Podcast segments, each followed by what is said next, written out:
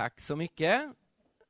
Tack för inbjudan, tack för välkomstorden eh, som ju blir lite svåra att leva upp till.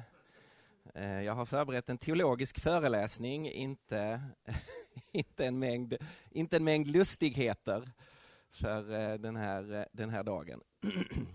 Men eh, väldigt roligt att få vara här. Jag hoppas ni förstår min vackra svenska.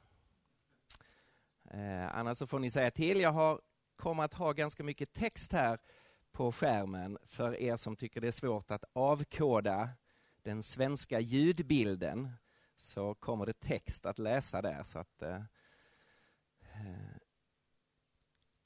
det kommer att finnas ehm, eh, förstås finnas bra med möjlighet för eh, frågor diskussion och eh, invändningar eh, efteråt.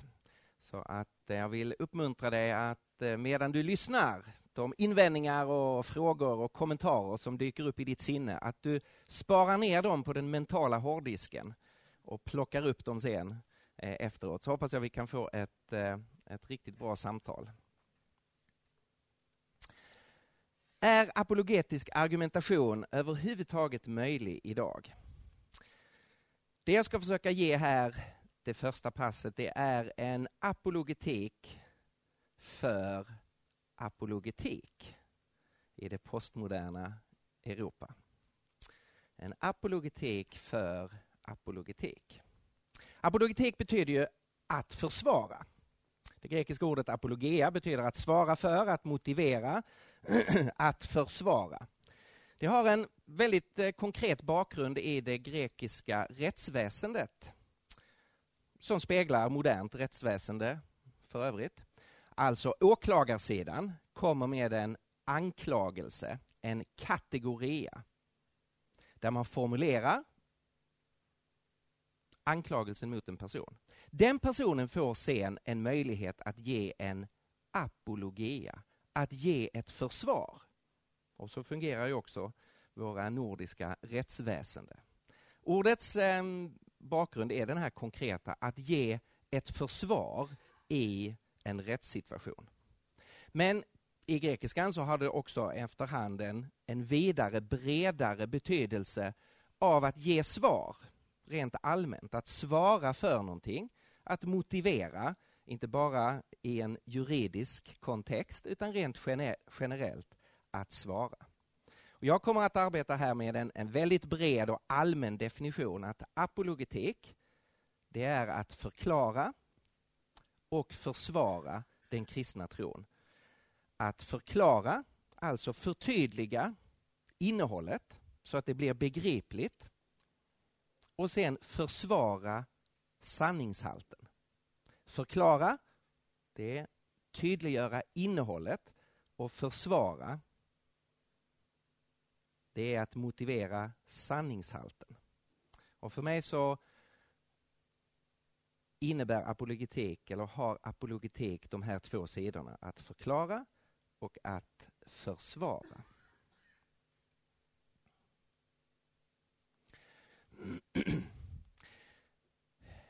Det här möter vi ju genom eh, tänkandets historia, både innanför och utanför den kristna eh, kyrkan. Att man förklarar och försvarar en viss position. Några av de riktigt klassiska eh, litterära verken i västerlandet är ju just eh, en apologi, ett försvar.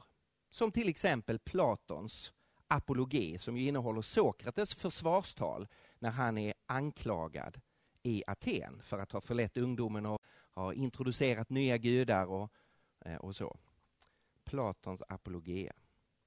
Och i tidig kristen tid så har vi till exempel Justinus martyrens apologia, den första och andra försvarsskriften som Justinus martyren formulerar för den kristna tron i respons till de anklagelser och den kritik som den snabbt växande kristna rörelsen möter i Medelhavsområdet.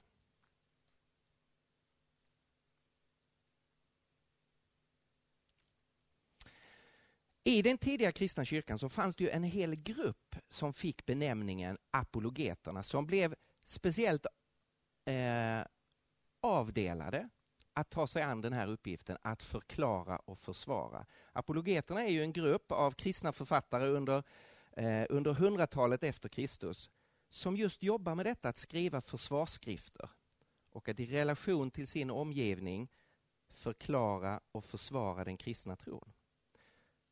Och den kristna tron var ju i, i tidig tid utsatt för kritik och anklagelser från många olika håll.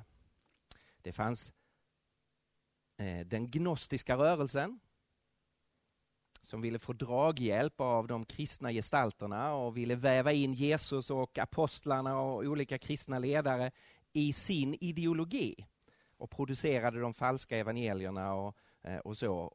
Och den kristna kyrkan behövde förklara och försvara sitt eget ursprung och sitt eget innehåll. Det var ju förstås en pågående debatt med synagogan om frågan om Jesus verkligen kunde vara Messias, om skrifterna verkligen hade gått i uppfyllelse i Jesus från Nasaret, om en korsfäst person kan vara den segerrike Messias. Man hade eh, kontrovers med den romerska myndigheten i, förstås i, i eh, en mängd olika omgångar. Där eh, den romerska myndigheten eh, ifrågasatte den kristna rörelsen. Och man hade dialog med grekiska filosofer. Som till exempel Celsus. Som kritiserade den kristna eh, tron. Så från många olika håll och från många olika infallsvinklar kritiserades den kristna rörelsen. Och eh, människor upplevde kallelsen och såg uppdraget att förklara och försvara evangeliet. Och vi känner ju ett antal av de personerna som man kallar för apologeterna. Aristides och Athenagoras och Minius Felix och Justinus martyren och Tatianus och, och ett antal andra. Som var aktiva i det här i väldigt, kristen, i väldigt tidig kristen tid. Så det här har väldigt, eh, väldigt djupa rötter i den kristna rörelsen. Att förklara och försvara den kristna tron. Efter ett par århundraden när den kristna kyrkan har eh, vuxit sig så mycket starkare så uppstår ju en ny situation. Från 300-talet när den kristna tron inte längre är förföljd utan först blir tillåten och sen blir påbjuden. Och vi får en form av statskyrkosystem eller åtminstone en dominerande position för den kristna kyrkan så inträder ju en helt ny situation. Den kristna tron har blivit det dominerande, det självklara, det påbjudna paradigmet i västerlandet. Av naturliga skäl träder ju apologetiken nu tillbaka. Man är inte en förföljd, ifrågasatt, kritiserad rörelse. Man har blivit det dominerande paradigmet. Nu vidtar ju en tid då det, den huvudsakliga diskussionen inte enbart, men den huvudsakliga diskussionen under många århundraden kommer att bli inomkristna frågeställningar kommer att bli den teologiska diskussionen inom kyrkan om vad som är den riktiga tolkningen av evangeliet, av de heliga skrifterna. Och i princip i 1500 år förblir ju situationen på det sättet att det är en in, i huvudsak en inomkristen diskussion. Och behovet av apologetik, alltså försvara Guds existens, det är ju inte så brännande därför att det är den accepterade positionen att det finns en personlig skapargud. Försvara Jesu uppståndelse från de döda, men ingen förnekar den. Det är den accepterade positionen att Gud uppväckte Jesus fysiskt, kroppsligt på tredje dagen och upphöjde honom till sin högra sida att han är Herre och ska återkomma på himmelens skyar för att döma levande och döda. Så det är inte konstigt att apologetiken läggs i malpåse. Men det förändras ju i samband med upplysningen och sådana här herrar som David Hume och Immanuel Kant. Och det är klart de har en förhistoria, man kan dra det här tillbaka till eh, tänkare på renässansen och, och, eh, och sen då vidare in i upplysningen. Men det här är i alla fall eh, två av nyckelfigurerna som leder fram till en helt ny situation i västerlandet. Där man påstår att det är omöjligt och rationellt motivera den kristna tron och då allt fler gradvis överger den kristna tron.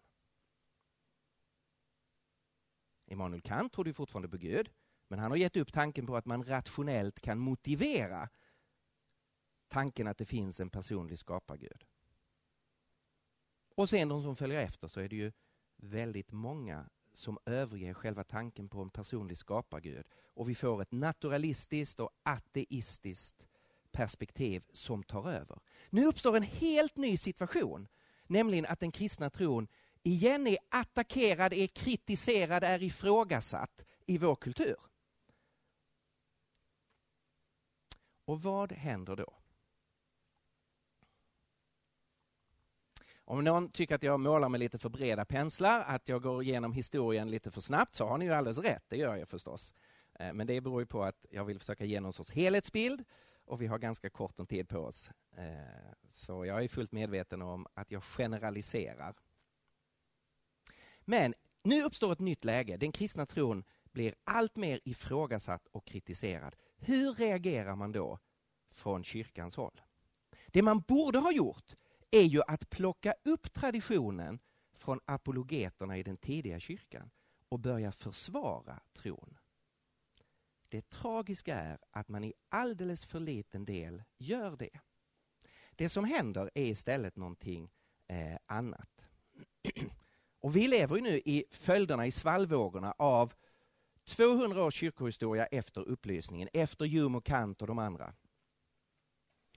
Och det vi har fått istället för ett återupplevande av apologetiken och att man förklarar och försvarar den kristna tron så har vi fått följande. Vi har fått en stark liberalteologisk ådra som i grunden accepterar kritiken. Som i grunden säger ja, så är det. Det finns inga rationella skäl för Gud. Och dessutom har nog inte det övernaturliga skett och undren har, är inte verkliga och uppenbarelsen finns inte där. Och man, eh, man tar bort avgörande delar av den kristna tron och man blir fokuserad på den kristna etiken, på den kristna handlingen. Ja, men så mycket finns ju kvar av kristen tro att vi kan finna ett motiv för kärlek, för att handla gott. Men man släpper tanken på att argumentera för Guds existens eller för Jesu uppståndelse. Typexempel i min kontext är ju den förre ärkebiskopen i Sverige, eh, KG Hammar. Som eh, fullständigt har gett upp de här sakerna.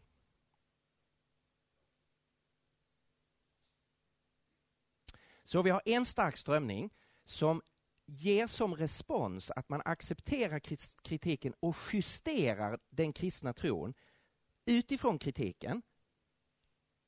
Och så hoppas man att det ska bli någonting kvar man kan klamra sig fast vid, trots att kritiken är sann. Och det blir ofta då några etiska element som kan överleva. Den andra reaktionen, det är den mer pietistiska reaktionen och efterhand eh, i den karismatiska reaktionen. Då man i huvudsak ignorerar kritiken.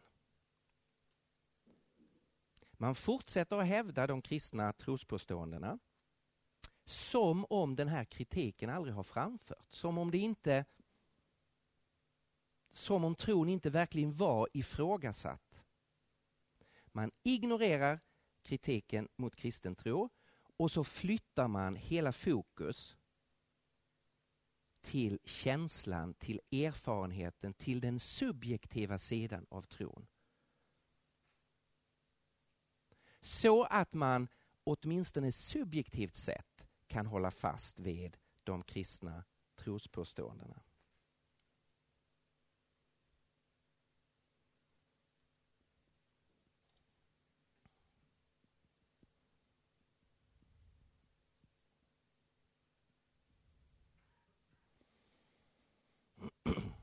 En person som får väldigt stort inflytande och som faktiskt får ett inflytande i, i eh, kan man väl delvis säga åt båda de här responserna, det är Friedrich Schleiermacher. Som ju ser sig själv som en apologet. Han vill försvara den kristna tron i relation till upplysningen och dess kritik av kristendomen. Men hans försvar är inte att han visar att kritiken är felaktig, utan hans försvar är att definiera om vad religion är. Han definierar om religion till att vara känslan av absolut beroende. Och om religionens essens är känslan av absolut beroende så kan teoretisk kritik inte drabba tron. Då gör det ingenting att Hume och Kant har kritiserat tron. Därför att de, den kritiken drabbar inte min känsla. Han säger så här, när han har förklarat sin, sin, eh, sitt perspektiv. Och Det handlar om att han gör tron till ett stormfritt rum, ett rum där kritiken inte kan nå den. Så säger han på följande sätt. From this it follows that as long as our age endures, nothing disadvantageous to Christianity can come forth, either from the age or from Christianity itself. And from all strife and battle it must issue renewed and glorified. Han tycker helt triumfatoriskt att han har räddat den kristna tron för all evighet. För han har lyckats flytta över den till ett rum som ingen kan attackera, nämligen din personliga känsla av att stå i ett absolut beroende till en makt utanför dig själv. Och det är klart, den kan ingen komma åt. Ett rationellt argument kommer inte åt din känsla. Du kan ju ha den känslan hur mycket som helst, oavsett alla argument. Problemet är ju att genom den här räddningsaktionen så har han också ödelagt avgörande delar av den kristna tron. Som är öppna för kritik och som är åtkomliga för rationell undersökning.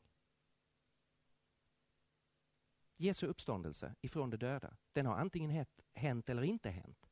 Jesu grav den var antingen tom eller var liket kvar. Jesu lärjungar hade antingen en vision eller var drogade på LSD eller rent faktiskt mötte en uppstånden förhärligad Jesus som de rörde vid och talade med och åt tillsammans med. Här öppnar sig ju den kristna tron för historisk undersökning, för rationell analys och så vidare.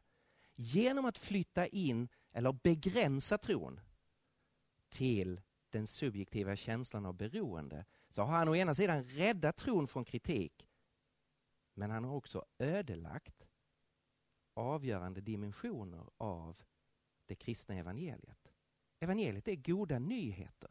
Det handlar om någonting som har hänt utanför oss, oberoende av vår känsla, innan vi fanns till.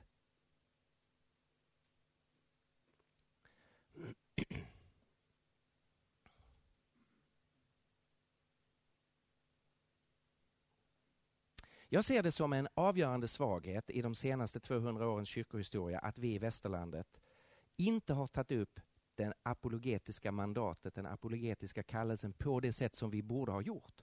Och att det är en, inte den enda, men en av anledningarna till den djupa sekularisering som nu drar över västerlandet. Det som tidigare var kristendomens starkaste centrum, det var ju från vår kontinent som evangeliet gick ut över hela världen. Och idag kollapsar på många ställen i Europa den kristna kyrkan. Och en av anledningarna är att vi har inte tagit eh, utmaningen från upplysningen på allvar. Till detta kommer att under de senaste två decennierna så har vi haft en ganska stor diskussion om vilken sorts skede vår egen kultur har kommit in i. Och vi har talat om att nu lämnar vi det moderna, vi lämnar upplysningstänkandet och går in i någonting nytt i det postmoderna. Och ganska många har sagt det är möjligen ett misstag att man under 200 år inte har jobbat med apologetik. Men det kan vi inte göra någonting åt nu. Och det vi ser nu är att vår kultur vänder sig bort ifrån upplysningen in i det postmoderna. och då är apologetiken ändå onödig. Det kanske var ett misstag att inte jobba med, med det tidigare, men nu behövs det inte längre därför att vi går in i ett nytt kulturskede.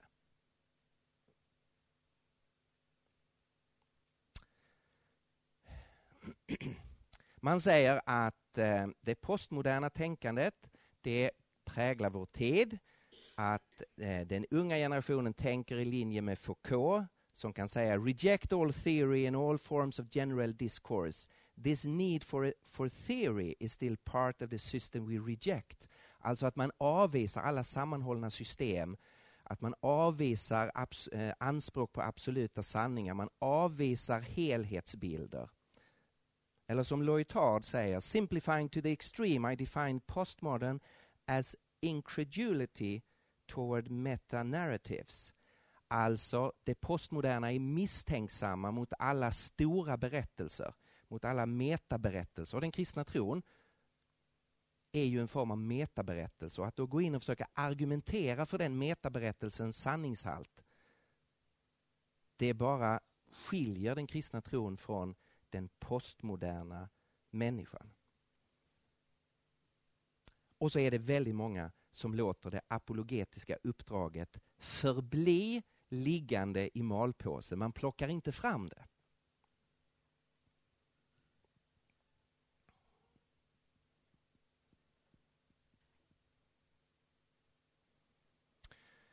Då ska jag försöka utmana den här, den, den här hållningen som jag nu har beskrivit, eh, som har funnits alldeles för länge i den kristna eh, eh, kyrkan.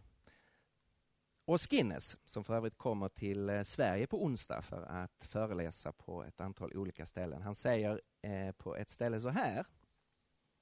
On the one hand, the liberal, i teologisk mening, liberalteologin, the liberal tendency has been to say don't defend dialogue. A declining rational certainty in argument has coincided with a declining cultural certainty in style.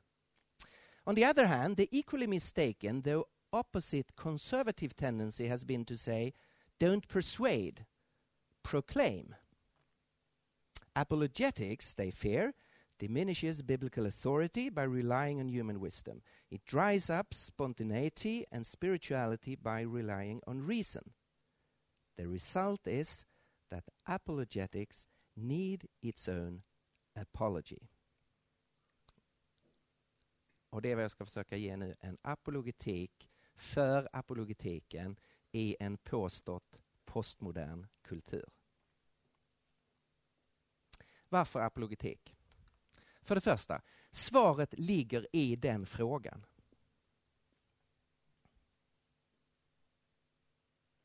Man frågar om ett skäl.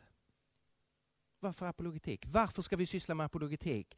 Det är ett uttryck för människan som en tänkande, en undersökande, en rationell varelse som söker sammanhang, som söker argument, förståelse, som söker skäl för att hålla en position, position sann istället för en annan.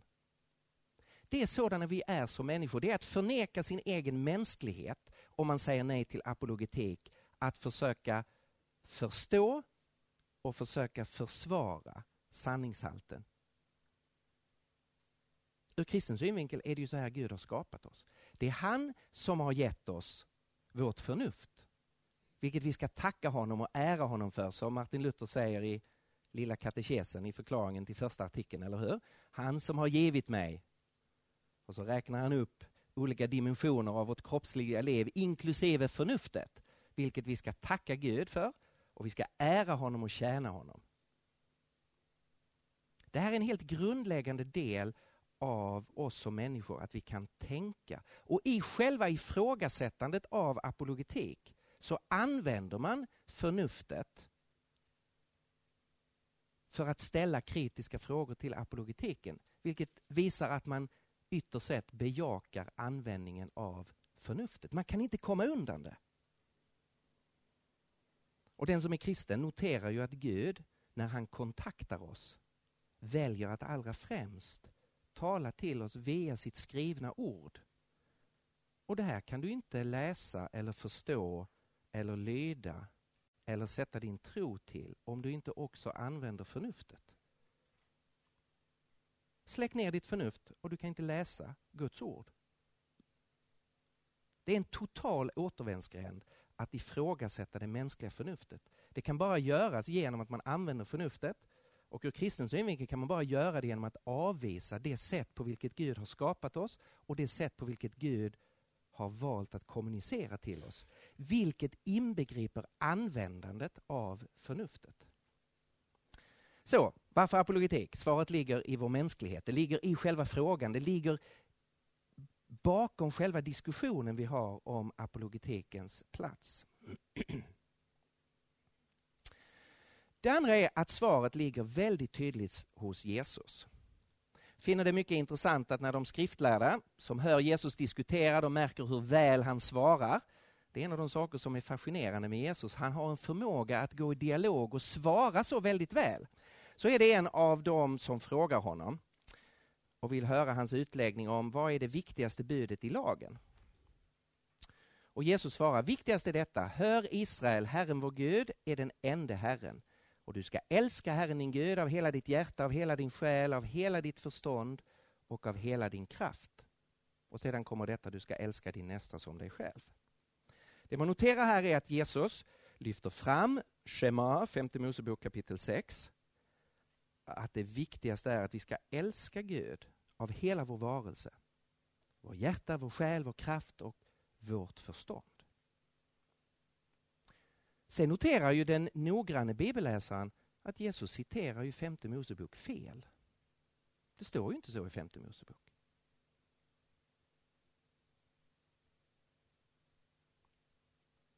Och citera fel förstås inom citationstecken. Om du slår upp femte Mosebok kapitel 6, vers 4 så kan du se att det står så här. Hör Israel, Herren vår Gud, Herren är ren. Du ska älska Herren din Gud av hela ditt hjärta, med hela din själ och med all din kraft. Alltså i Markus återgivning av Jesu dialog, för det är klart att dialogen skedde ju antagligen inte på grekiska utan på arameiska. Men i Markus återgivning av dialogen Jesus har här så lägger ju Markus till ett ord. Att vi ska älska Herren av hela vårt förstånd. Vilket inte står i femte Mosebok kapitel 6. Ja, det är ju intressant. Det verkar som om det är en väsentlig del som evangeliet vill lyfta fram. Man får inte tappa den sidan av vad Gud har skapat oss med. Vi ska älska Gud av hela vår varelse, med alla dimensioner av det vi är, inklusive förståndet. Förklaringen till att det är så här är väl möjligen så att i det hebreiska ordet hjärta så inbegriper det både vad vi skulle kalla tanke och känsla, både hjärta och hjärna därför att den hebreiska människosynen har den helhetssynen där hjärtat är personlighetens centrum inklusive förståndet. Medan på grekiska, där har orden en lite annan valör så som vi känner till det i, i vår kultur där hjärta är starkare förknippat med känslolivet och vill man ha med förståndet kan man inte bara säga älska Herren din Gud av hela ditt hjärta. För då associerar vi inte lika starkt att det inbegriper tanken. Så ska man då översätta den innehållsmässiga betydelsen i femte Mosebok kapitel 6 så behöver man kanske lägga till förstånd för att det verkligen ska kommunicera samma sak. Så Jesus utifrån evangelierna verkar lägga en stark betoning på att också, inte enbart, men också förnuftet är involverat. Det här ser man, tycker jag, underbart i Jesu egen, eh, egen verksamhet. Vi tänker ofta att Jesus var en förkunnare, och det var han. Fantastiska predikningar som bergspredikan. Men evangelierna innehåller ju inte huvudsakligen förkunnelse. Om du inte har läst ett evangelium i sin helhet på eh, ett, eh, ett tag, och ofta är det ju så att vi, dyk, vi zoomar in på en vers, en perikop, en text, eller hur? Gärna eh, uppmuntra dig att läsa till exempel Markus evangeliet rakt igenom, från vers 1 i kapitel 1 till dess slut i kapitel 16. Bara skölja igenom hela evangeliet och titta på hur jobbade Jesus? Och han jobbade ju inte i huvudsak utifrån beskrivningen vi får i Markus evangeliet med långa predikningar. Han predikade och förkunnade i synagogorna. Men det vi får återgivet här, det är ju att Jesus jobbade med dialog. Det här kan man se statistiskt om du söker i något bibelprogram. I den svenska översättningen så i evangelierna finns det 144 ställen där det står frågade. Ofta är det människor som frågar Jesus, ibland är det Jesus som frågar någon annan. Och det finns 275 ställen där ordet svarade finns. Oftast är det Jesus som svarar, ibland är det andra som svarar. Men det här är ju bara en statistisk analys som visar att dialogen är helt central i evangelierna. Jesus jobbade hela tiden med dialog där människor ofta är kritisk mot honom, ifrågasätter, underkänner, ibland är undrande och nyfikna. Och Jesus bejakar det här 100%. Han går in i dialogen och motiverar sitt budskap, utmanar frågeställaren, undergräver vissa perspektiv som finns inbyggda i frågan, visar hur hans egen budskap hänger samman. Dialogen är central för Jesus. Han är inte ett spår rädd för kritik, för invändningar eller för en förnuftsmässig diskussion.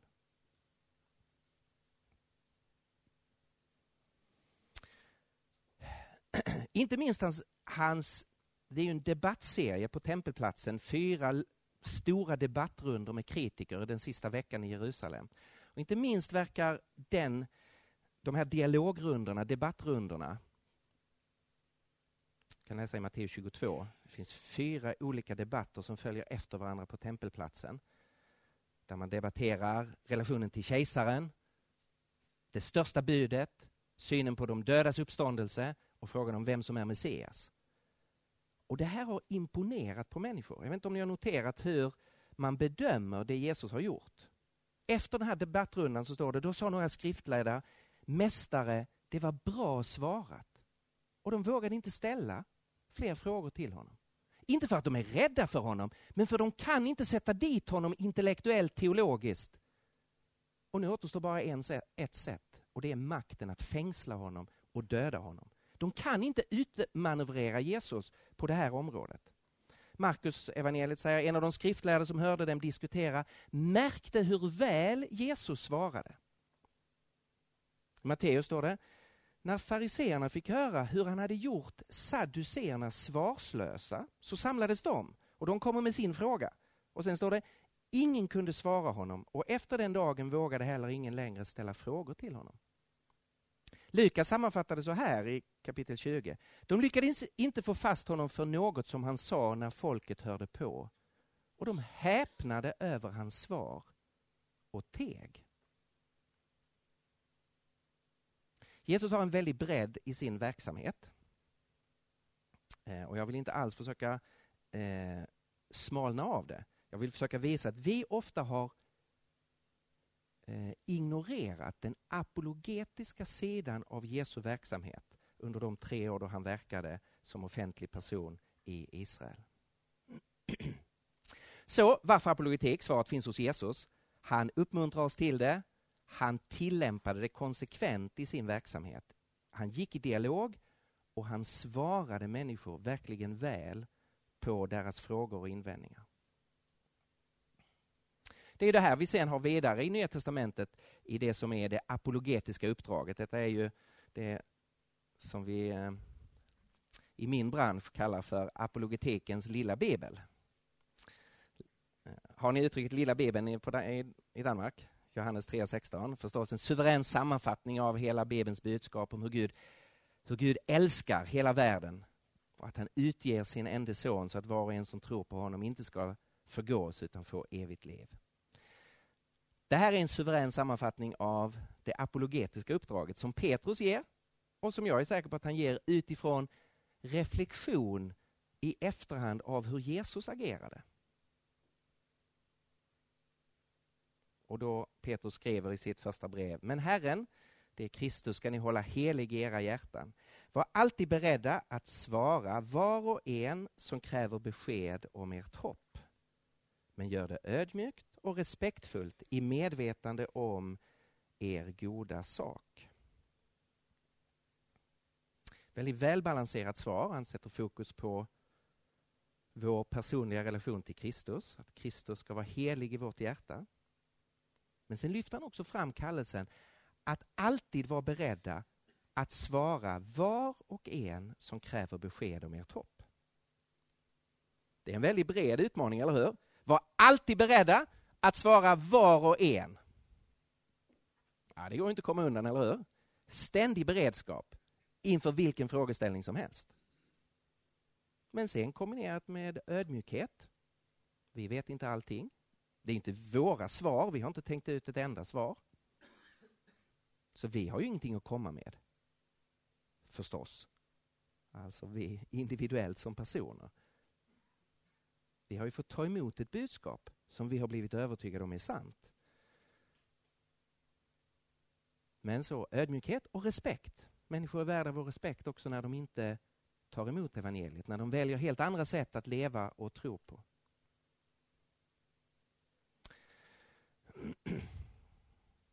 Okej, okay, så svaret ligger i frågan, vi är människor. Man kan inte komma undan det. Svaret ligger hos Jesus. För det tredje, svaret ligger i vår omgivande kultur. Det som har skett de senaste, det som började ske vid upplysningen har fortsatt att ske och sker i högsta grad i vår kultur idag. Den som är en Jesu lärjunge sviker sitt uppdrag om man inte går in i apologetiken i vår kultur. Låt mig ta några exempel från bokbranschen i Sverige. Eh, några böcker kommer ni känna igen, andra är specifika för, för, vår, eh, eh för vårt lilla egendomliga land. Det här är böcker från de senaste tio åren som har fått mycket stor uppmärksamhet i Sverige. Roger Wiklund har skrivit en 600 sidor tjock bok som heter Den Jesus som aldrig funnits, som handlar om att den som är kristen är totalt lurad. För Jesus har inte ens existerat, han har inte funnits. Det är en mytisk person som eh, är konstruerad på hundratalet. Efter det att alla, Eh, alla ögonvittnen från 30-talet är, är borta. Man har ingen som helst täckning enligt Roger Wiklund att ens tro på en historisk gestalt, Jesus från Nasaret. Det här förstår, förstå, får förstås massor med genomslag i svensk sekulär media. Da Vinci-koden förnekar ju inte Jesu existens men ger en alldeles annorlunda bild av Jesus. Att vi ska utgå inte från de kanoniska evangelierna utan från de gnostiska evangelierna. Vi ska förstå Jesus inte som Guds son utan som en, en vanlig människa gift med Maria från Magdala. De får barn tillsammans. Och han ändrar om hela förståelsen av den kristna tron. Det här har påverkat eh, den allmänna förståelsen av kristen tro i Sverige. Före da Vinci-koden fick jag aldrig några frågor på universitetet från studenter om ja men ändrade inte Nicea-mötet hela förståelsen av vem Jesus är? Nu får jag det varje gång jag har en föreläsning om den historiska Jesus. Så kommer frågan upp, ja men är inte hela tanken på Jesus som Gud någonting som inte finns hos Jesus men som dyker upp först 300 år senare i samband med mötet vid Nicea? Och det har man därför att, inte för att man kan någonting om historia, utan för att man har läst da Vinci-koden. Och det har bara satt sig i människors medvetande. Det är en, en vandringshistoria som folk omfattar. Vad hände på vägen till Damaskus av Lena Einhorn? Familjen Einhorn är en väldigt uppmärksammad familj i Sverige. Eh, hennes pappa, Jerzy Einhorn, eh, överlevde koncentrationslägren, flydde till Sverige och blev en mycket framgångsrik politiker och satt i Sveriges riksdag och blev mycket uppmärksammad. Hans hustru blev också mycket uppmärksammad. Deras två barn är väldigt välkända eh, personligheter i Sverige. En av barnen är Lena Einhorn. Hon är läkare, forskare och skönlitterär författare. Hon gav ut en bok för ett par år sedan där hon hävdar att Jesus, och håll er nu, Jesus är identisk med Paulus. Jesus från Nasaret och Paulus från Tarsus är samma person. Och hennes teori är att eh, Jesus överlevde korsfästelsen eftersom han kunde göra anspråk på någon form av romersk medborgarskap genom att hans pappa antagligen var en romersk soldat som hade våldtagit hans mamma hon har judisk bakgrund om ni, om ni undrar. Eh, så hade han en överenskommelse med soldaterna på avrättningsplatsen att det skulle se ut som om han dog, men han skulle få överleva. Så alla tror att han är död, men han överlever. Han tar sig till Egypten, han väntar några år, såren läker ihop, han återhämtar sig, men sen vill han tillbaka till Israel. Men han kan inte komma till Israel. Därför att där vet de ju att han är död. Så då gör Jesus ett total makeover och reser till Israel och presenterar sig som Paulus från Tarsos och kan fortsätta förkunna sitt budskap. Ja, det här får tre helsidor i Dagens Nyheter. Ingen kritisk respons.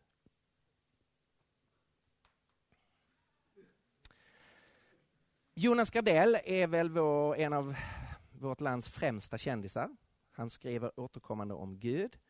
Han skrev för ett par år sedan en... Eh, nu ska vi se. Kommer inte den upp? Nej, ska vi se här. Ah, den ligger där nere. Okej. Okay. Han skrev en bok som eh, handlar om Jesus. Fick mycket stort eh, genomslag. Så fort boken hade kommit ut blev han erbjuden att göra en egen tv-serie som bygger på boken.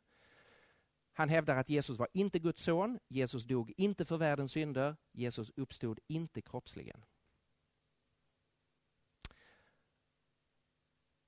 Ja, sen har vi förstås en massa internationella eh, personer. Richard Dawkins, Christopher Hitchens, Michel Onfray, eh, Sam Harris.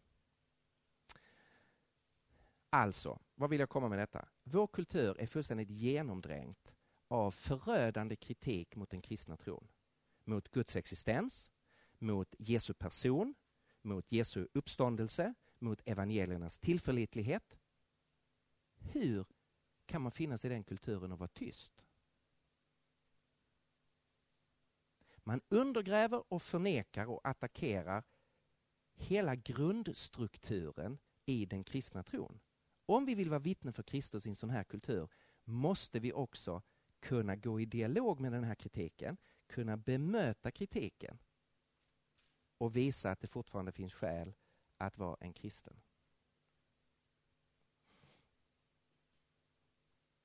Så svaret ligger i vår omgivning. Vi lever i en ytterligt kristendomsfientlig kultur. Vi behöver som de kristna i det första århundradet och andra århundradet förklara och försvara vår tro. Nu kommer det kanske mest kontroversiella. Nu får vi se vad ni tycker om detta. Jag kommer att hävda att vi inte alls är så postmoderna som en del av den kristna diskursen påstår. Jag håller helt med William Lane Craig som säger så här. The idea that we live in a postmodern culture is a myth. In fact, a postmodern culture is an impossibility. It would be utterly unlivable. People are not relativistic when it comes to matters of science, engineering, and technology. Rather, they are relativistic and pluralistic in matters of religion and ethics. But of course, that's not postmodernism. That's modernism. That's just old line verificationism, which held that anything you can prove with your five senses is a matter of personal taste. We live in a culture that remains deeply modernist. Och jag är helt enig eh, med Craigs analys här. Min erfarenhet är att studentgenerationen inte alls är så postmodern som så många kristna påstår att den är. Det finns en skillnad mot tidigare generationer och det har med attityden att göra, att man är mycket känsligare för auktoritet. Man tycker absolut inte om att någon talar om för en hur det är med känslan därför ska du lyda mig. Då reagerar man stenhårt. Man vill få tänka själv, få upptäcka själv, få känna frihet att bejaka någonting. Så man är mycket mindre eh, attraherad av auktoriteter än tidigare eh, generationer. Men man har inte gett upp sanningsfrågan. Låt mig ge tre exempel på de kanske tre största frågorna som vi har haft i Sverige till, uppe till allmän offentlig diskussion. För det första klimatförändringarna. Där människor, man kan konstatera att det pågår en mängd klimatförändringar och så finns det olika teorier om orsaken. Jag träffar inte en enda miljöaktivist studenter som är intresserade av miljön, som är postmoderna och säger det är helt okej okay för dig att tänka så om orsakerna till klimatförändringen. Jag tänker så här.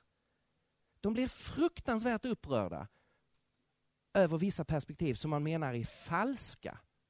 Och de försöker omvända en om man hävdar vad de tycker är ett felaktigt perspektiv på orsakerna till klimatförändringarna. Man agerar inte alls postmodernt. Man agerar mänskligt. Man argumenterar för det man tror är sant. Eller ta ett annat exempel där jag själv har varit ganska eh, offentlig i debatten. Synen på homosexualitet och samkönade äktenskap. Kom inte att tala om för mig att den unga generationen är postmodern och säger nej men det är helt okej okay för dig att tänka så.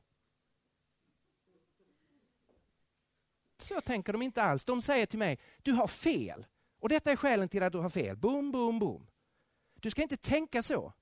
Det där är destruktivt. Du behöver omvända dig från din position och ta den här positionen. Det är väl inget postmodernt i det? Det är typiskt mänskligt. Man söker efter det som är sant. Man har en övertygelse, man försöker argumentera för den. Ibland är då argumenten inte så bra. Men det är en annan sak. Man försöker argumentera för en position. Man försöker få en, en annan person att byta position. Och det här är faktiskt en etisk fråga. Om man inte är ett dugg postmodern, ja men det är sant för dig och det här är sant för mig. Sverige som nation, vi har gått in stenhårt för att, att vårt bistånd till andra länder ska vara förknippat med rätt uppfattning kring reproduktiv hälsa, alltså abort, och rätt uppfattning kring homosexualitet. Vi är inte ett dugg postmoderna, vi väldigt modernistiska. Du måste tänka rätt om du ska få bistånd från Sverige. Eller frågan om Gud den religiösa frågan, nyateismen, har ju väckt en enorm uppståndelse. Där människor argumenterar mot gudstro, mot tron på det övernaturliga. Och massor med studenter går in i den, den diskussionen.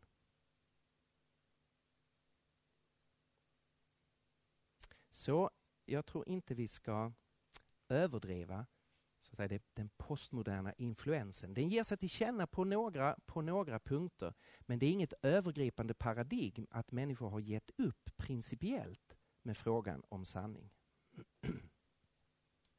I verkligheten är det så här att som kristen så har vi på några punkter ett intressantare läge än vi har haft på de senaste 200 åren.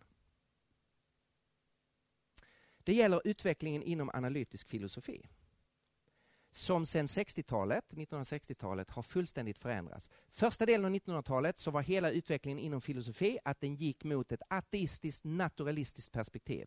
Det har idag vänt. Inom religionsfilosofin så är många av de mest uppmärksammade och skarpaste filosoferna är teister, är gudstroende.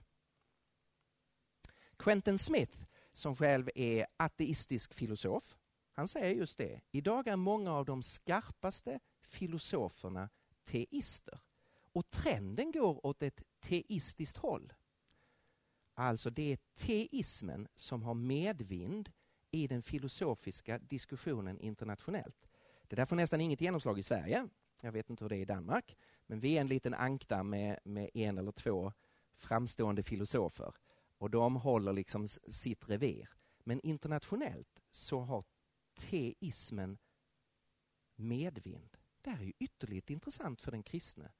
Att de som har tänkandet som profession har i högre utsträckning än tidigare börjat öppna sig för ett teistiskt perspektiv på tillvaron. Det är klart vi ska samspela med det.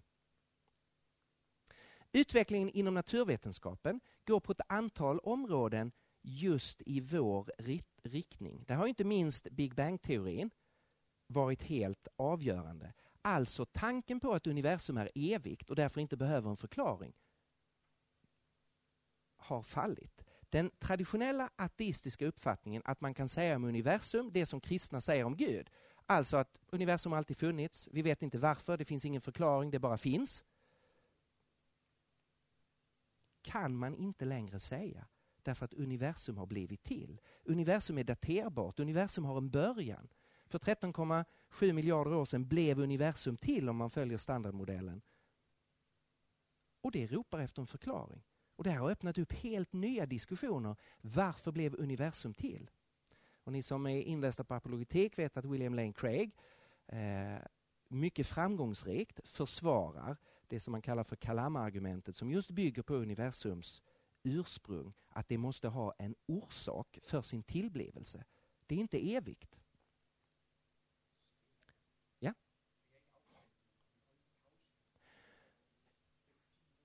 Just det. Jag har tänkt så här eh, att jag har inte alls lång tid kvar för sen tänkte jag att vi skulle ha ganska mycket tid för, för samtal och diskussion och, och respons. Så överlever ni ett par, eh, par minuter till? Okej. Okay.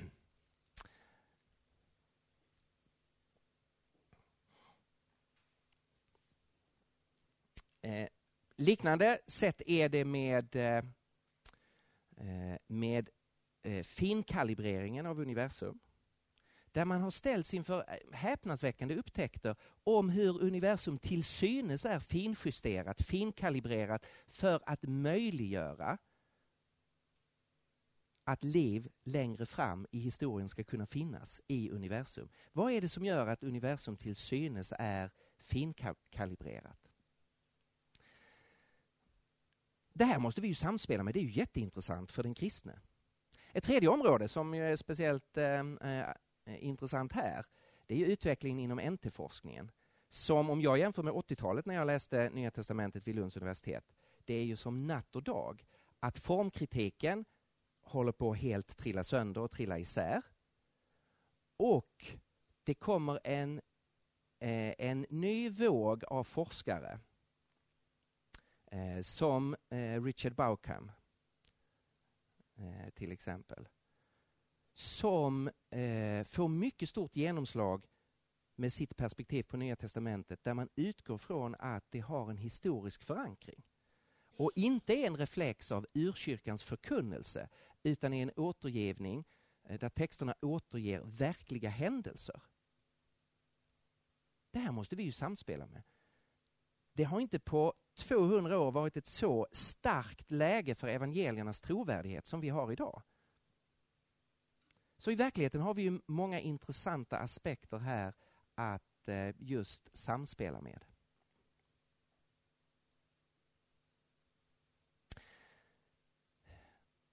Den sista punkten, det är frukten. Svaret ligger i frukten av apologetik. Ganska många av de som jag talar med som är kritiska mot apologetik, de säger så här. Ja, men jag har provat att argumentera, jag har inte sett någon komma till tro. Ja, mm, jag har också den erfarenheten. Jag har argumenterat med väldigt många människor utan att den personen har bytt uppfattning eller kommit till en personlig tro på Kristus. Så är det ju. Men man kan aldrig argumentera för dem, utifrån de tillfällen som inte har burit frukt. Har du någon gång delat evangeliet utan att personen kom till tro? Har du någon gång förkunnat Guds ord och människor har avvisat det? Ja. Jag gissar att vi, om vi har gjort de här sakerna, kan tänka på massor med tillfällen då vi har delat evangeliet och vi har förkunnat Guds ord och en människa har avvisat det. Då kan man inte säga ah, att det är lönlöst, vi ska inte dela evangeliet, vi ska inte förkunna Guds ord. Det är ju helt fel, eller hur? Vi måste titta på är vi kallade att göra det här? Och bär det frukt, alltså finns det positiva exempel? Och då kan man ju säga, vi är kallade att dela evangeliet, vi är kallade att förkunna Guds ord och vi kan ge exempel på att det också bär frukt. Att människor tar emot evangeliet, att människor säger ja till Guds ord och blir kristna och börjar följa Jesus, eller hur? Hur är det med apologetiken? Ja, vi är väldigt tydligt kallade att arbeta med apologetik. Och om man börjar arbeta med det så får man också se att Gud använder det så att det bär frukt. Jag vill ge ett, ett exempel här. Jag fick ett, ett e-mail eh, för någon vecka sedan från en, en, eh, en kvinna som jag aldrig har träffat. Och hon skrev så här. Jag vet inte om, ni, om det går att läsa. Hon skrev så här. Jag skulle vilja tacka dig för ditt engagemang som debattör och författare. Jag vill gärna berätta hur det påverkat mig. Kanske kan det ge dig något att få höra det. Jag funderade på att gå med i Humanisterna, Alltså det är de organiserade ateisterna i Sverige, Richard Dawkins gäng i Sverige. Jag funderade på att gå med i Humanisterna. Sedan länge har jag tänkt mig att det inte går att få kunskap om Gud. Och min uppfattning lutade nog snarare åt ateism än åt möjligheten att Gud finns. Så jag lyssnade på en debatt mellan dig och Christer Sturmark. Det är Sveriges Richard Dawkins. Eh, så jag lyssnade på en debatt mellan dig och Christer Sturmark som jag hittade på Humanisternas hemsida. Den handlade om huruvida världen vore bättre utan religioner. Och jag blev ganska ställd. Jag tyckte att de argument du förde fram var väl grundade samtidigt som om det kändes som din tro gällde in real life och du bad inte om ursäkt för den. Din fråga om grunden för människovärdet var nog det som gjorde mest intryck. Liksom hur kristna hela tiden utmanas att ta ansvar på ett sätt som inte har någon motsvarighet utan Gud. Så jag sköt upp ansökan till humanisterna och lånade Kristen på goda grunder på biblioteket. Din bok blev en ingång till att läsa mer. Jag är inte på långt när klar över var jag hamnar men min tidigare uppfattning att vetenskap och kristen tro var mer eller mindre oförenliga blev inte möjlig att vidmakthålla. Okej, okay. här har ni ett exempel på att apologetik bär frukt. Hon är nu inte en kristen och hon säger att hon vet inte var hon hamnar. Men nu är hon ju i en position där man kan dela evangeliet med henne. Tidigare så var hon ju inte i den positionen. Hon hade bestämt sig för att gå med i Humanisterna. Hon utgick från att det inte finns en gud och det gör ju att evangeliet är irrelevant, eller hur? Här har apologetik varit med och fört henne till en position där det blir möjligt för en kristen, för en lokal församling att tala evangeliet in i hennes liv. Och jag har förstås eh, tagit kontakt med henne. Jag hoppas att, eh, eh att vi ska eh, kunna fortsätta ha kontakt och att eh, vi är ett antal personer som ber för henne. Eh, att hon ska komma kunna ta steget fullt ut och inte bara vara öppen för Guds existens. Men bekänna sin synd och ta emot frälsning genom Jesus Kristus. Och Det här finns massor med exempel eh, på det här. Apologetiken bär frukt, är ett viktigt redskap för den kristna församlingen. Så, varför apologetik? Jag har sagt de här sakerna. Svaret finns i frågan vi är människor. Svaret finns hos Jesus och apostlarna som förde vidare hans attityd. Svaret finns i vår kultur. Vi måste möta en kristendomskritisk eh, kultur som är modernistisk mycket mer än postmodern. Och dessutom kan vi ta hjälp av trenderna inom filosofi, naturvetenskap och NT-forskning som rör sig åt vårt håll? Svaret finns i frukten. Det bär frukt om vi börjar arbeta apologetiskt. Låt mig sluta med ett citat av en eh, katolsk eh, teolog som heter eh, Avery Cardinal Dulles. Han skriver om the rebirth of apologetics. Han beskriver situationen i USA och de ligger några decennier före oss i Europa eh, på det här området. Och han skriver så här. All over the United States there are signs of a revival of apologetics. Evangelical Protestants are taking the lead. Apologists of the stature of Norman L. Geisler, William Lane Craig, and J.P. Moreland are publishing scholarly works on natural theology and Christian evidences. Unlike the liberal Protestants of an earlier vintage, these evangelicals insist on orthodoxy. They uncompromisingly maintain the fundamental Christian doctrines of the Trinity, the incarnation, the atonement, and the bodily resurrection of Jesus. And their method succeeds. The churches that combine a concern for orthodoxy with vigorous apologetics are growing. Their seminaries attract large numbers of enthusiastic students. A similar revival is occurring, albeit more slowly, in Catholic circles. Alltså, det är en verklig apologetisk renässans.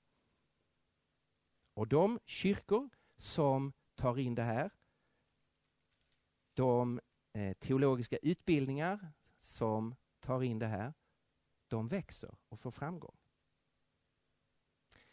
Det är den eh, det är evangelikala tänkare som har initiativet här, katoliker följer efter.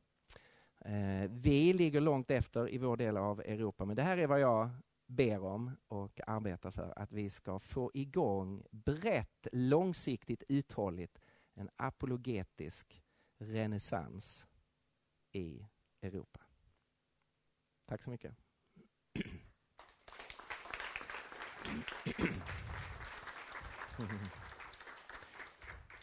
Men då kanske det är så att vi ska ta ett kort break nu och så kommer vi tillbaka och så har vi samtal och diskussion. Om ni inte tappar era eh, frågor och synpunkter och, och, associationer och så. Eh.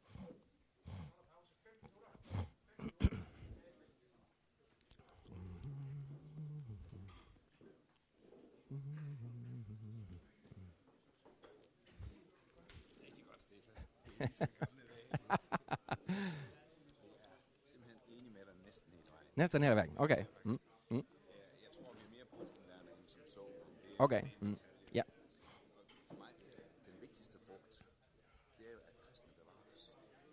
Just det. Mm, mm. Mm. Mm. Mm. Ja. Mm. Mm.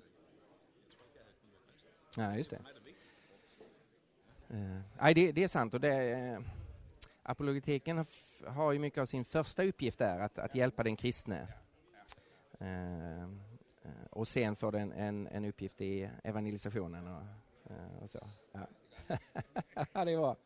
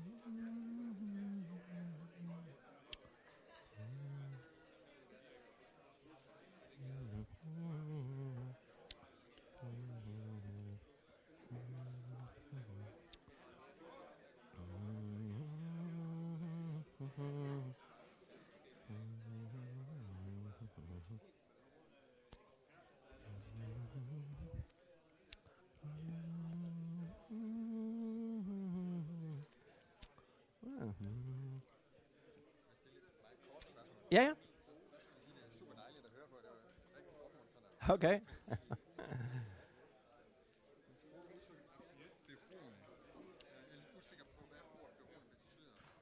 Okay. uh, ja, uh, dependency. Mm. Um, alltså han skriver ju på tyska, jag, jag, jag läser inte tyska så väl, uh, så jag har läst det här i, i um, Eh, det är dels i engelska översättningar och sen eh, på svenska så är, om man läser teologiska handböcker, så de citerar ofta det här och då säger de känslan av absolut beroende. Och, och beroende är dependency. Mm. Mm.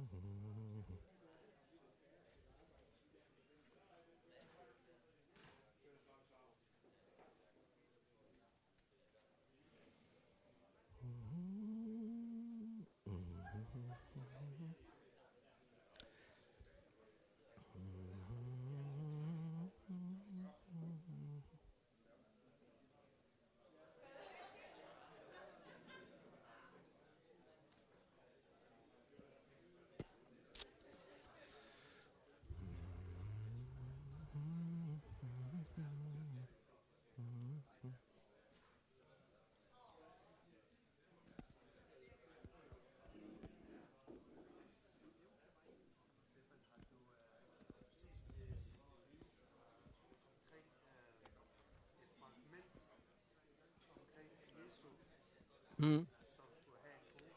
Just det. Det kommer att bli jättemycket skriverier om det. Ja, det tror jag. Eh, men det, det råder mycket osäkerhet. Alltså dels är det ju inte helt klarlagt ifall det är ens äkta. Alltså det kan vara en ren förfalskning. Eh, och jag menar, då försvinner det omedelbart. Eh, eh, och sen kommer det bli mycket diskussion kring dateringen. Eh, hur gammalt är det? Men, eh, men alltså det är ju inget, det går inte tillbaka till första århundradet, eh, alltså som, som Nya Testamentet gör. Eh, och därmed så, eh, så kommer det ju alltid, alla sådana där uppgifter har ju mycket lägre trovärdighet om de är hundra år senare och motsäger ett utförligt och mycket tidigare eh, material. Eh, så att, eh, alltså det, jag tror det blir så här, under ett par månader så kommer det vara jättemycket diskussion och sen dör det därför att i verkligheten, strikt historiskt, är det helt ointressant. Eh, det visar bara att i en del gnostiska sammanhang eller i en del andra rörelser så, så kunde man ha den här tankegången att Jesus var gift. Ja, visst. Mm, ja.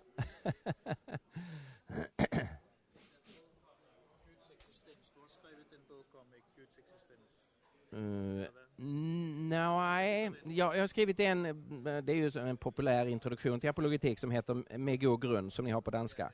Och sen har jag, jag har skrivit en bok som heter Gör som Gud, bli människa. Eh. Okej. Okay. Den har vi brukt i en studiekrets. Ja, okej. Okay. Eh, och det... Um, alltså, vi kallar studiekrets om kristendom, eh, det är en evangeliserande bibelstudiegrupp. Ja, ja, just det. Ja. Mm, mm. Ja, just det. Nej men vad roligt. Ja. Ja. Mm.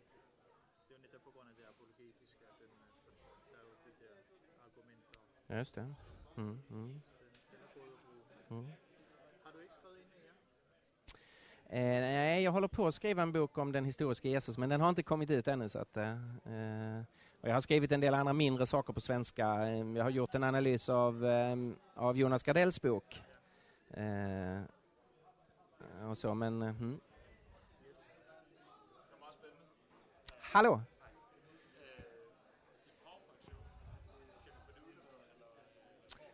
Eh, ja, det, det, kan ni få. Mm. Det kan ni få. Mm, mm, mm. Just det.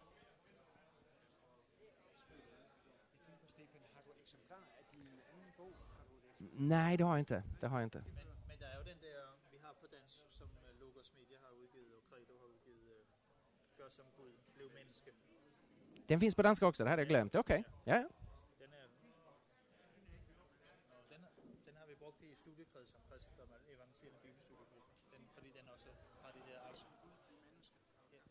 Gör som Gud, blev människa. Ja. Ja, vi har den också nere i bogsalget tror jag. Mm. Hallå! Hej, Stefan. Um, förhåller du dig till att, ska, you want it in English or Danish? Nej, det, det går bra med danska. Okay. Ja. Uh, när vi läser Alvin Feltica, J.P. Morland och William Craig och så vidare, de är ju en kultur, hvor størstedelen af menneskene, de er trods alt meget åbne over for kristendom og mm, mm. Det er meget, meget anderledes kultur end den skandinaviske kultur. Mm, det er der.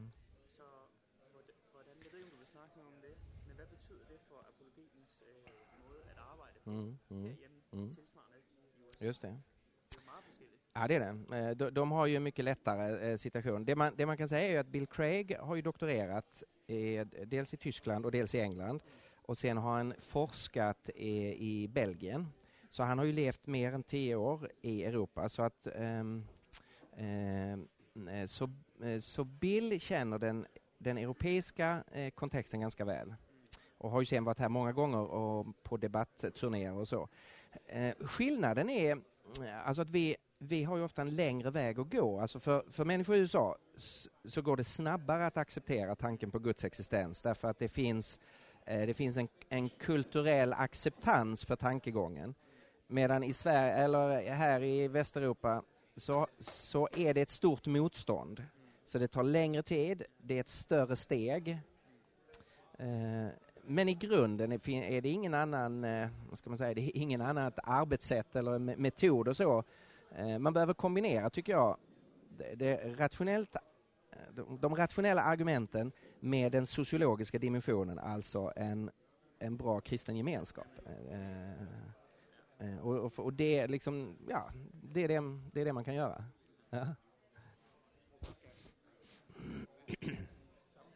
Mm.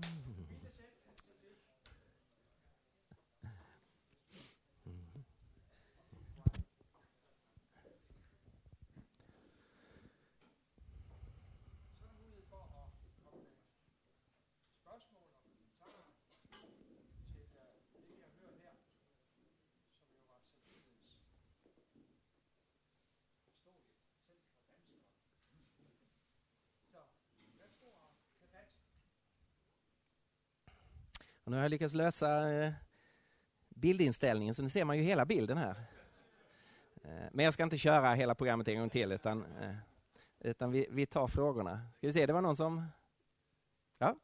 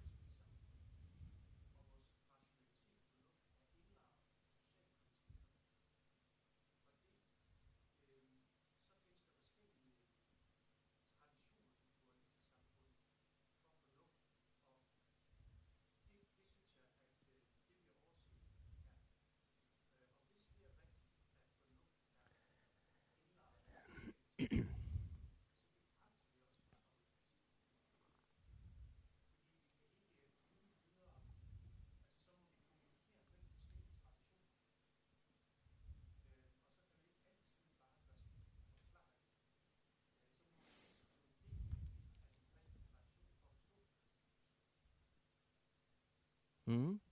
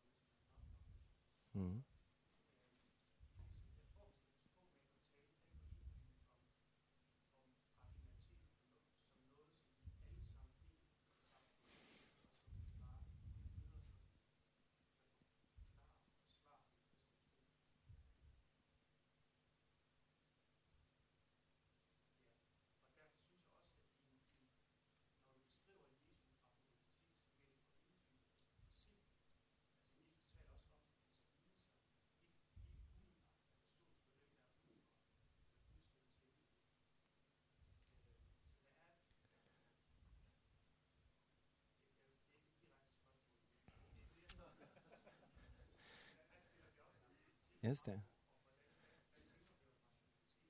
Mm. Mm.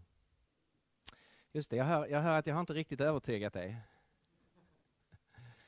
Eh, men det, det är vä vä många väldigt viktiga eh, frågeställningar som, eh, eh som eh, du lyfter fram. Eh, jag, är ju, eh, jag säger ju inte här att vi, ska, vi ska arbeta med en viss sorts apologetik som ett, ett färdigt program. Apologetiken står i evangeliets tjänst och vi ska möta människors behov. Eh, så jag är inte här för att propagera för här är en viss modell, kopiera den. Eh, utan det är snarare här är en attityd av att relatera till människor också, inte enbart, men också eh, förnuftsmässigt. Och sen är det ju i relation till vad, vad den människan har för behov. Om vi får höra fångvaktarens fråga i Filippi, vad ska jag göra för att bli frälst? Nåde oss om vi går igenom kalamargumentet för Guds existens. Vi måste ju göra som Paulus, dela evangeliet. Tro på Herren Jesus så blir du frälst. Problemet är, när fick ni senast den frågan av en dansk? Jag får den aldrig när jag är ute på universitetet. En utmaning, nu vet jag inte din historia, men en allmän utmaning är så här. Den här diskussionen om vad det är för sorts frågeställningar som rör sig bland folk ska vi egentligen inte ha här, utan låt oss gå ut på universitetet och se hur moderna och postmoderna människor är, vilken sorts frågeställningar de har. Jag var här i, i maj månad i min, min yngste son, han gick ut gymnasiet, vad kallar ni det? Gymnasiet, okej. Okay. Han var eh, årskurs tre, han hade frågat sin religionslärare. Ehm, eh, kan min pappa komma på en religionslektion? Ja, det fick jag lov att komma, så jag var där och presenterade kristen tro. Eh, det var hans klass plus en annan klass, de var 35 eh, 19-åringar. Jag fick inte de postmoderna frågorna. Jag fick frågor om hur vet du att Gud finns? Men hur kan man tro på uppståndelse? Ja, men har inte vetenskapen visat att det här är? När jag träffar människor som har eh, helt andra frågeställningar, då försöker jag möta de frågeställningarna. Om jag sitter ner med en människa som talar om den, den sorg man har för att man har gjort en abort, eller den tomhet man har i sitt liv därför att man känner ingen tillhörighet. Ja, det är klart att jag ger inte en massa apologetiska argument, då måste man ju möta det konkreta behovet. Men min erfarenhet är att om man kommer ut på universitetet eller på gymnasieskola så är det massor med människor som också har eh, intellektuella behov. Och då är det vår kallelse, om vi vill dela evangeliet, att möta dem. Men det här är kontextberoende och personberoende. Så jag försöker inte sälja in en metod, utan jag försöker argumentera för ett förhållningssätt där man tar hela människan på allvar, inklusive förståndet, och där man tar sanningsfrågan på allvar, därför att evangeliet inbegriper eh, sanningsanspråk. Eh, när det gäller frågan om olika sorters rationalitet så det är klart att vi, vi människor, eh, vi är, eh, det, det, det, finns en kontextuell sida i eh, hur vi värderar och hur vi resonerar. Men det finns också en universell sida att vi är en mänsklighet i en värld. Alla människor är skapade i Guds avbild. Alla människor lever på samma planet. Och det ser vi ju i det globala samhället. Vi kan kommunicera med varandra. Eller hur? Det, det är inte alltid lätt. Det är fyllt av missförstånd och, möjliga svårigheter. Men vi lever i samma verklighet. Gud har gett sitt ord och det ska översättas till varje ny nytt språk och kultur. Och det är samma logik så att säga i Guds ord oavsett vilken, vilket språk du översätter det till. Det finns inte, grundläggande finns det inte olika sorters logik. Vi har samma naturvetenskap, vi bygger våra kärnkraftverk och flygplan på samma sätt var vi än är, är i världen. Så eh, jag tycker inte att man kan driva den kontextuella aspekten så långt att den upphäver det gemensamma draget att vi är en mänsklighet där alla är Guds avbild. Och därmed så finns det också en gemensam eh, kommunikationsmöjlighet.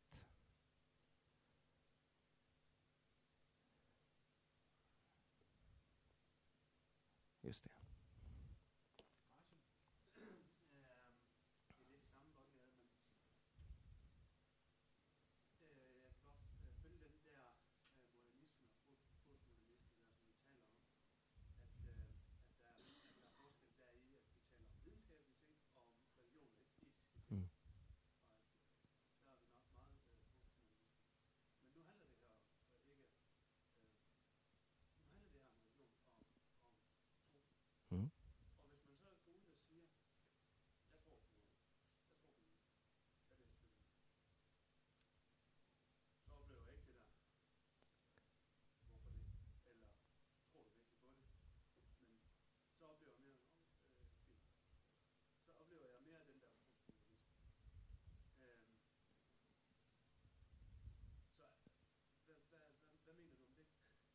Mm.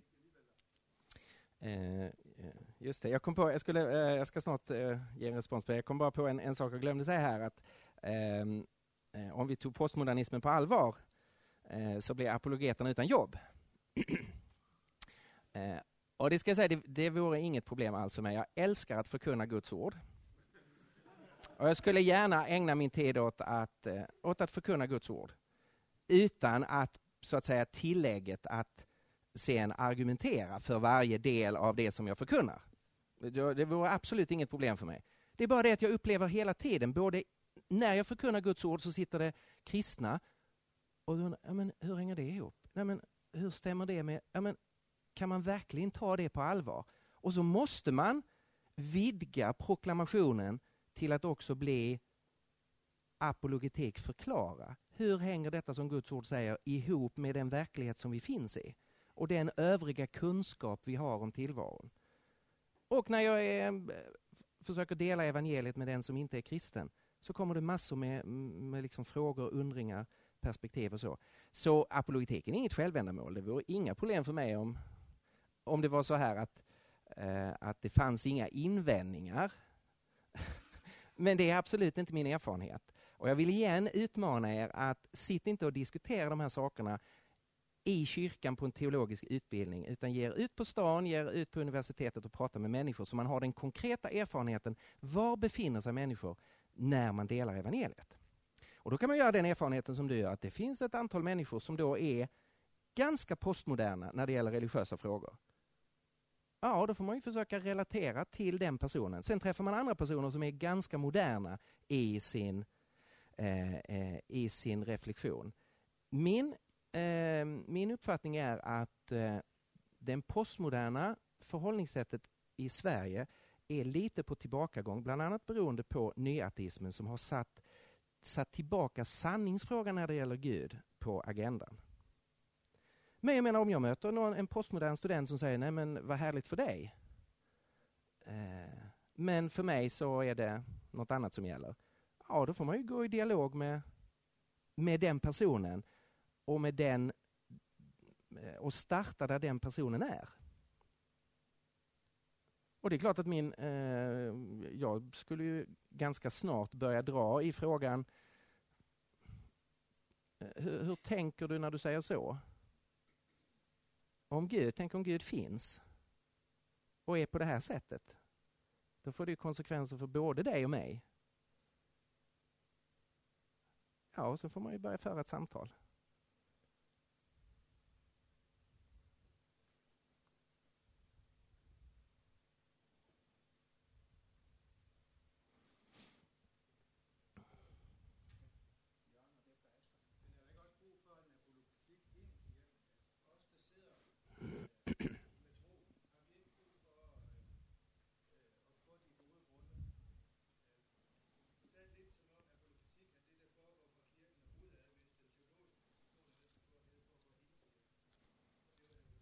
Mm.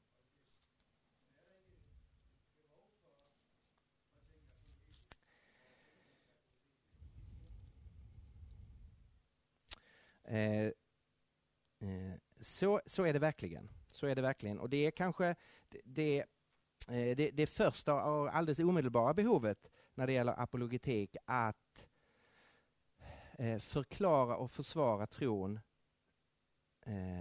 för de som är kristna och hjälpa dem att se vad man har för anledning att tro på det här. Så det är en väldigt väsentlig del. Det är ju ett, ett av kriterierna för att bli en församlingsledare, att man kan arbeta apologetiskt, eller hur?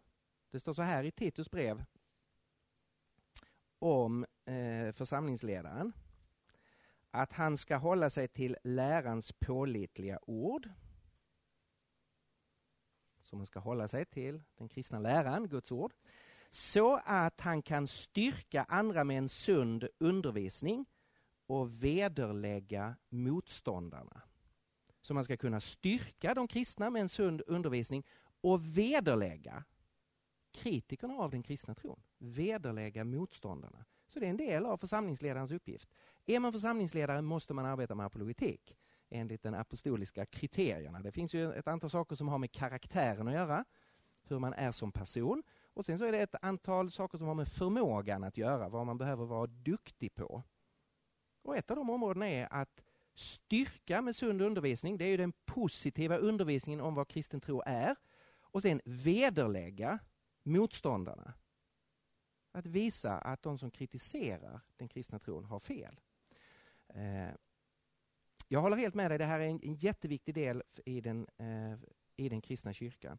I Sverige så ser vi en väldigt tragisk situation där massor med ungdomar som har växt upp i en kristen familj och i en kristen församling, när de kommer upp i studentåren lämnar den kristna tron. Det är nästan fritt fall i ett, ett par kristna sammanhang. Alltså det är, jag vill inte tänka för mycket på det för jag börjar nästan gråta.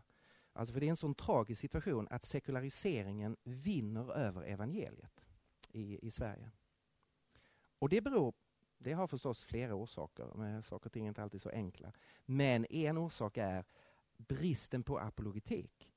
Man har aldrig fått hjälp att förstå varför den kristna tron är sann eller hur man ska ge respons och hantera invändningarna och kritiken.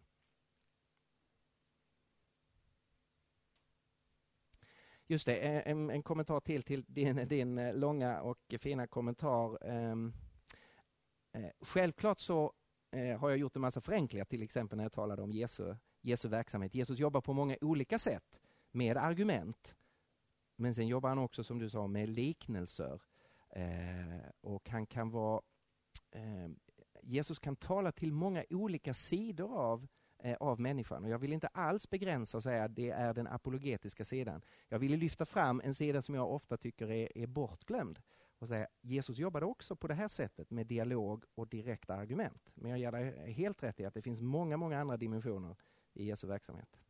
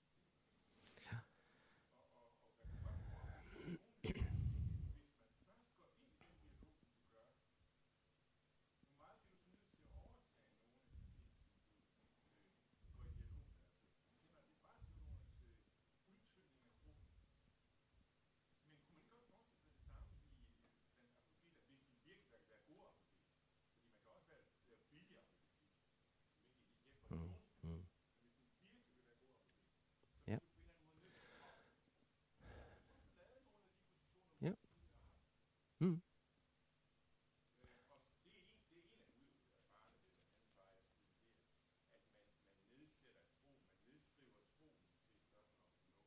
Mm. Mm. Mm. Just det. Mm. Mm. Det här är ju många sidor jag inte pratat om. Alltså den, eh, när en person kommer till tro så är det ju alltid ett verk av den heliga Ande som har dragit en människa till, till Kristus. Eh, själva tron är ju inte argument utan det är ju relationen till Kristus och förtröstan på Kristus. Det finns argument för den person man förtröstar på. Men så att säga, den kristna tron är ju inte ett argument. Utan det är en person som drar oss till sig. Men det finns argument för den personen. Eh, så det finns ju många saker som man behöver vara noggrann här så man inte gör om den kristna tron till ett argument eller till enbart ett rationell eh, eh, liksom analyskedja av något slag. När det gäller risken med apologetik så är det verkligen så att om du börjar jobba med apologetik så måste du vara beredd att ompröva en del nedärvda positioner. För om det här ska vara på riktigt så måste du söka det som är sant. Och det kan ju vara så att din specifika kristna tradition har omhuldat en viss övertygelse som faktiskt inte är riktigt hållbar. Som är obalanserad, onyanserad eller kanske rent av falsk. Har man inte det modet att ompröva så kommer man ju aldrig att vara en trovärdig apologet. För apologetiken handlar ju faktiskt om att söka det som är sant. Och är evangeliet inte sant, då ska man ju inte tro på det. Så det är klart, här, fin här finns en risk. Man måste ju våga låta sig utmanas. Eh, men är det inte det här Jesus talar om? Det är sanningen som ska göra oss fria. Eh, så vi har på det planet ingenting att vara rädda för.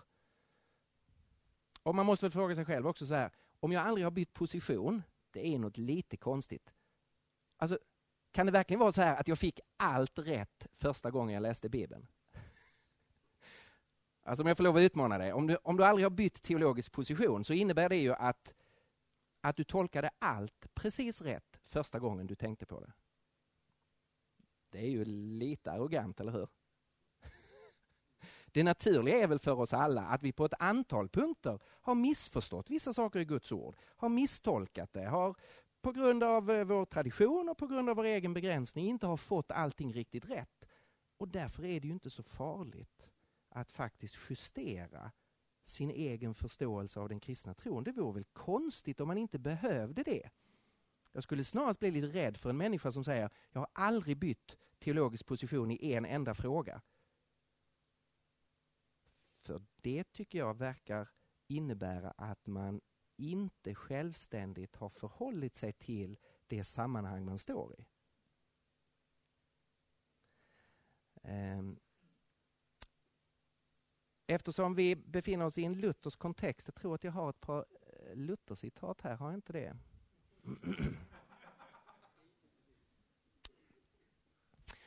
Jo, det hade jag. Eh, jag, vill, jag vill verkligen eh, eh, rekommendera en bok av, eh, av Sig, Sigbert Becker som heter The Foolishness of God, The Place of Reason in the Theology of Martin Luther som är en väldigt intressant bok. The Foolishness of the Cross, The Place of Reason in the Theology of Martin Luther. I lutherska sammanhang så vandrar det omkring en mängd citat av Luther om eh, förnuftet som djävulens hora och, eh, och så som ofta används för att undergräva förnuftets plats. Eh, men de lösryckta citaten gör inte rättvisa åt Luthers sammanlagda synsätt på eh, det mänskliga förnuftet. Här är ett par intressanta citat. En Jesaja-föreläsning i slutet av Martin Luthers liv 1543 så säger han så här. Förnuftet är en mycket stor gåva av Gud. Dess värde kan inte mätas och vad det så vist föreskriver och upptäcker i det mänskliga livet ska inte föraktas. Eller i kyrkopostillan som Luther, om jag förstod det rätt, betraktade som en av sina bästa skrifter. Så säger han så här. För även om evangeliet är en högre gåva och visdom än det mänskliga förnuftet ändrar det inte eller river sönder förståndet som Gud har lagt ner i det mänskliga förnuftet. Alltså, det finns ingen principiell motsägelse mellan förnuftet och evangeliet. Finns en principiell motsägelse mellan människans syndfulla natur och vår stolthet och evangeliet. Men det är någonting annat.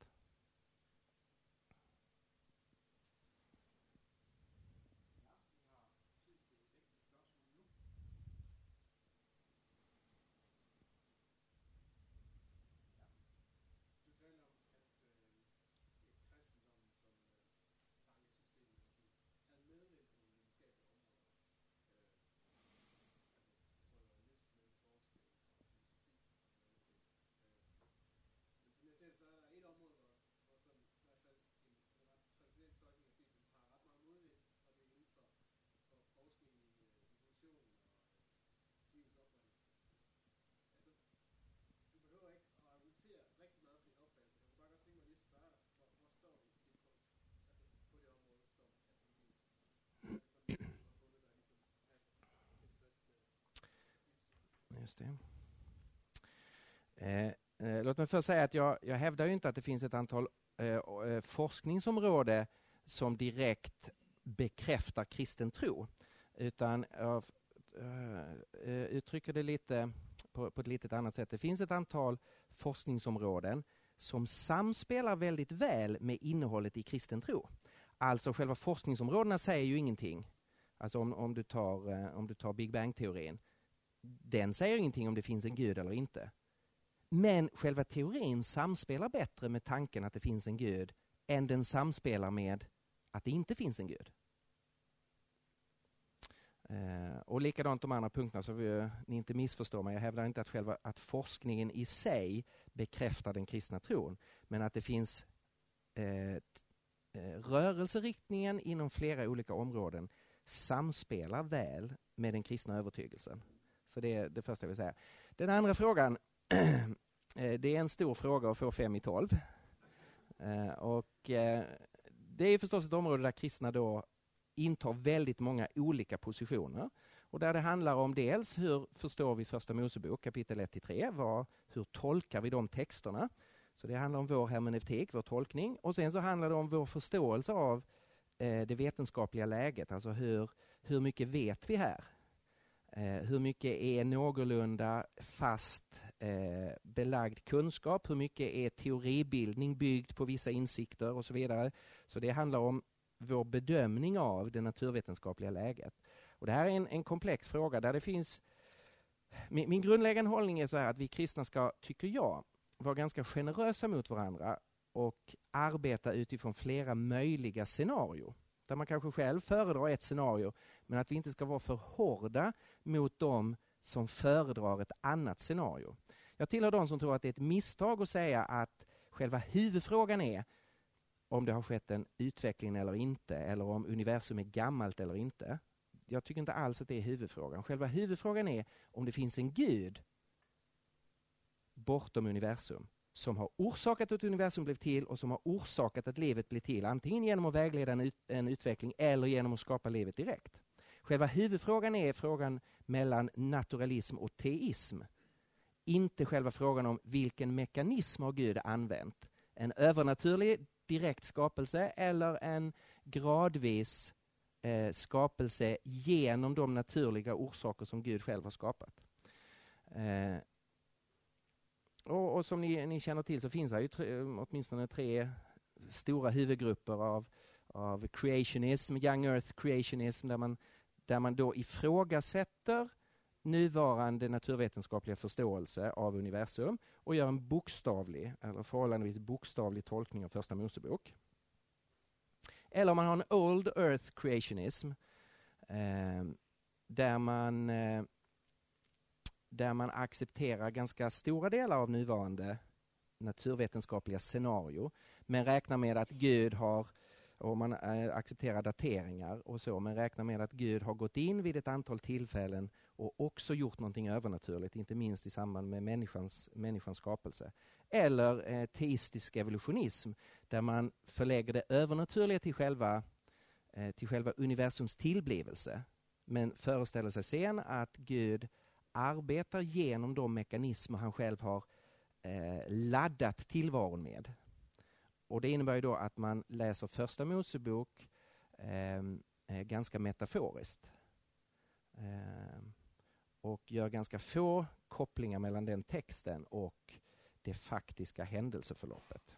Och, ja, och då undrar du var jag, var jag eh, befinner mig eh, någonstans. Eh, och det är klart att det, då vill man ju gärna, då, eh, då vill man gärna eh, kunna motivera det eftersom det är kontroversiella ståndpunkter i, i, i vissa sammanhang. Så det, det, är klart det är frustrerande att bara säga jag har den här uppfattningen utan att ha tid att och, och argumentera för den. Eh, jag är, eh, jag eh, är inte så övertygad om Young Earth Creationism så att jag eh, eh uppfattar det som ett, ett osannolikt eh, scenario utifrån kombinationen av att jag tycker att eh, texten i, först, eh, i Första Mosebok bättre låter sig förstås på ett annat sätt och att det som vi ser ut att förstå om universum talar om talar ett annat språk. Så jag hamnar i, i något av de andra två scenarierna. Eh, jag har inte gått in och, och slagits för eh, Eh, väldigt, något väldigt specifikt scenario för jag tycker, vill hela tiden flytta tillbaka till det som jag uppfattar som vår kulturs grundfråga. Finns det en gud bortom alltihopa? Sen är det för mig något mindre eh, betydelsefullt vilket, eh, vilket scenario. Pressar du mig så skulle jag hamna i Old Earth Creationism. Då fick du svaret.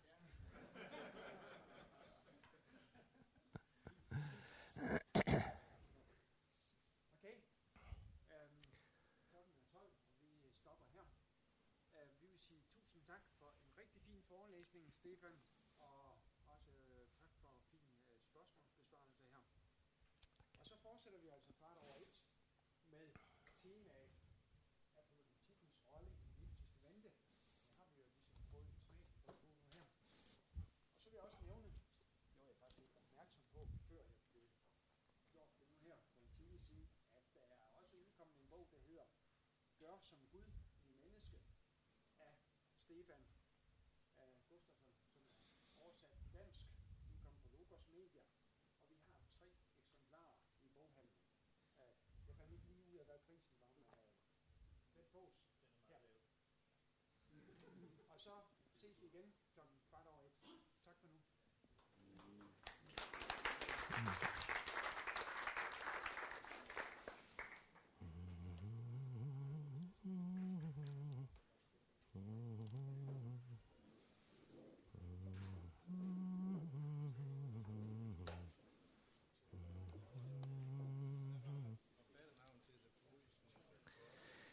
Eh, Eh, Sigbert, S-I-E, eh, eh, S-I, som i Ivar, S-I-E, Sig och så G, Sigbert, Becker, Becker i efternamn, Becker, B-E-C-K-E-R,